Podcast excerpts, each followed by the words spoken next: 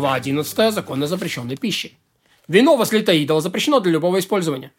И вывавшего любое его количество порят по закону Торы – и порю съевшего любое количество от жертв идола, мяса или плодов, и даже воды и соли, как сказано, где боги их твердыня, на которую они полагались, которые ели тук жертв их, пили вино, возлияние их, пусть станут они помогут вам. Вино возлито идолам, подобно принесенным им жертвам, а поскольку запрет связан с поклоном, для него нет минимального наказуемого количества, как сказано об идолопоклонстве, да не прилипнет руке твоего ничего из употребляемого. Поэтому сколько бы то ни было запрещено, вино не евреев, о котором мы не знаем, возливали вы идолов или нет, называется и обычное вино.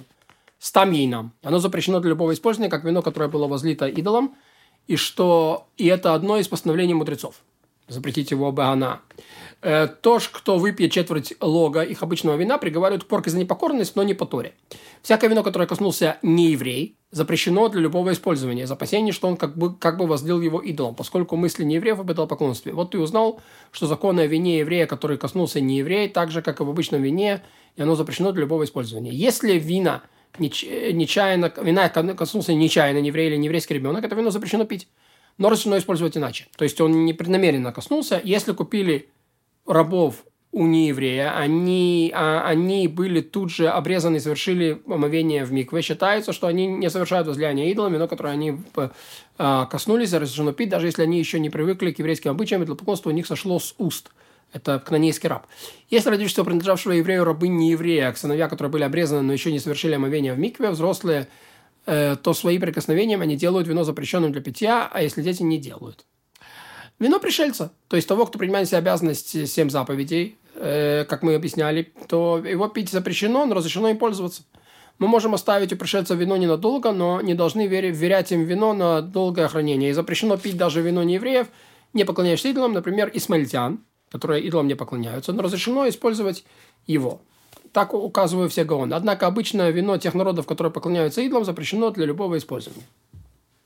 Везде, где у нас по этому поводу сказано, что вино запрещено, вот, значит, если не еврей из-за прикосновения, которого вино стало запрещенным, был это поклонником, его вино запрещено для любого использования. Если он не был это поклонником, то вино запрещено только пить.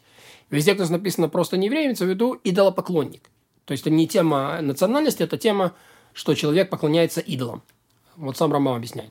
Вино не считается возлитым идолом, если оно непригодно для возливания на жертвенник в храме. Поэтому, когда постановили, что обычное вино не евреев и вино, которое они коснулись, будет запрещено для любого использования, имели в виду лишь то вино, которое пригодно для возливания на жертвенник храм, поэтому вареное вино, которое запрещено в храме на жертвенник, евреев, которые коснутся не евреи, не, не запрещено. И разрешено пить его вместе с неевреем из одной чаши. Если же нееврей тронется до вина, смешанного с водой, или вина уже начало киснуть, э, но пригодного для питья, для еврея оно становится запрещенным. Вот, потому что оно э, еще ну, пригодно для питья. Гаоны на Западе, то есть в Израиле, указывали, если к, к вину евреев примешали немного меда или немного закваски, то коль скоро оно непригодно для возлияния на жертвенника, да, нельзя коль сорва, коль два шло тактиру, то есть не, не, закваска и вино запрещено и для воскурения, и для возливания. но подобно вареному вину или браге, и может, не может это возлитым идолом, разрешается пить его вместе с неевреем. С какого момента запрещено вино неевреев?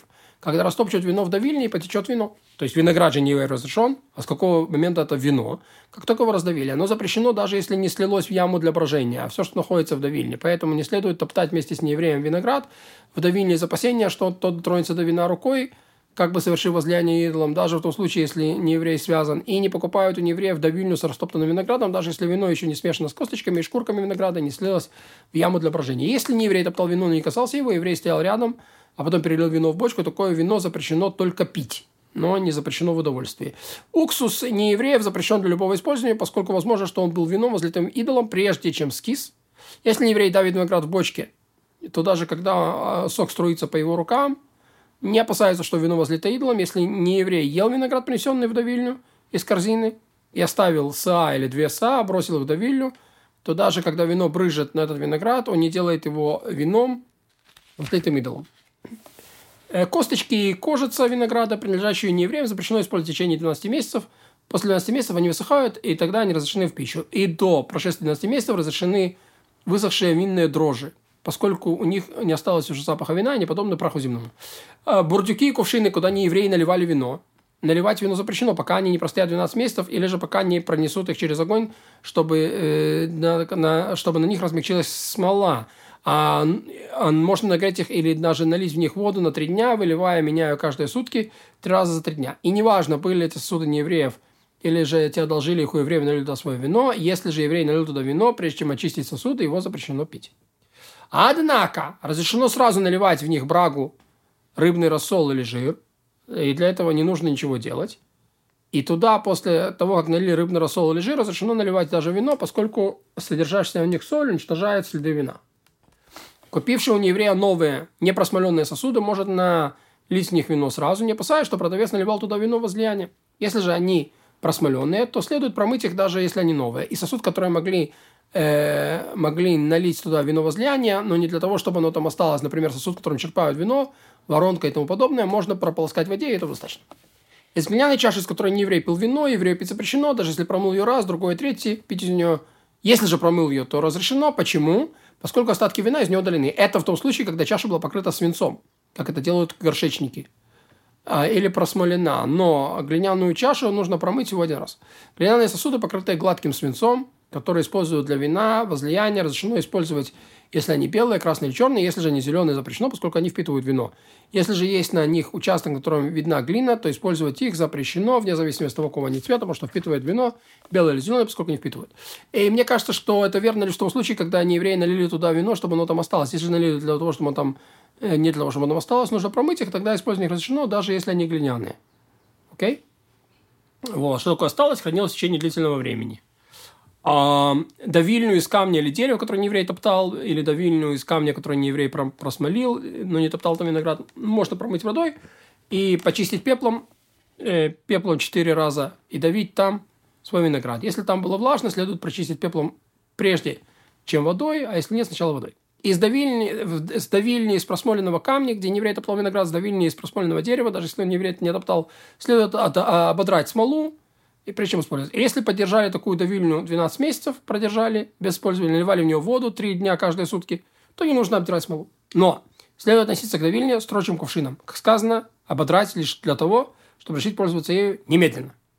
В льняной давильне, даже если ободрали смолу, запрещено топтать виноград немедленно, пока не прогреют ее огнем, так чтобы она размякла. Но если продержали ее без использования 12 месяцев, налили туда в нее воду 3 дня, то разрешено, как мы уже учили. Фиртлер для вина не еврея, через которое процеживают. Если он из волоса, промывают и можно фильтровать. Если же он из шерсти, его промывают водой, чистят пеплом четыре раза и оставляют, пока не высохнет, и только тогда можно фильтровать. Если же он льняной, то следует продержать его 12 месяцев. Если же на нем есть узлы, нужно их развязать. Утварь из камыша, пальмового лыкой и тому подобного, вроде плетенных корзин, на которых топчут вино, если она сшита веревками – достаточно промыть. Если же волокна плотно сплетены друг с другом, утварь нужно промыть водой, почистить пеплом 4 раза и вытереть э, досуха. Тогда ее можно использовать. Если она шита льном, то можно поддержать ее без использования 12 месяцев. Если мне есть у злых, следует развязать. Как можно чистить утварь давильни, где топтал виноград не еврей? Чтобы еврей мог топтать там свой виноград. Доски, на которых клали виноград, глиняные шары, которым били виноград, пальмы ветви, которые отбирали э, откатившиеся ягоды, нужно промыть.